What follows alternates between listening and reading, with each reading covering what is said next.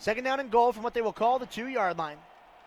Three receivers split out wide to the right. Irving to the right of Nix. And now Bo will motion those three receivers on the right side into a tight bunch to the formation.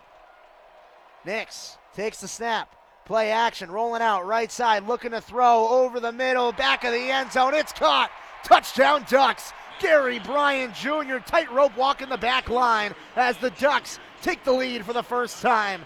Nine to six, Oregon in front with 12:53 left to go in the second quarter.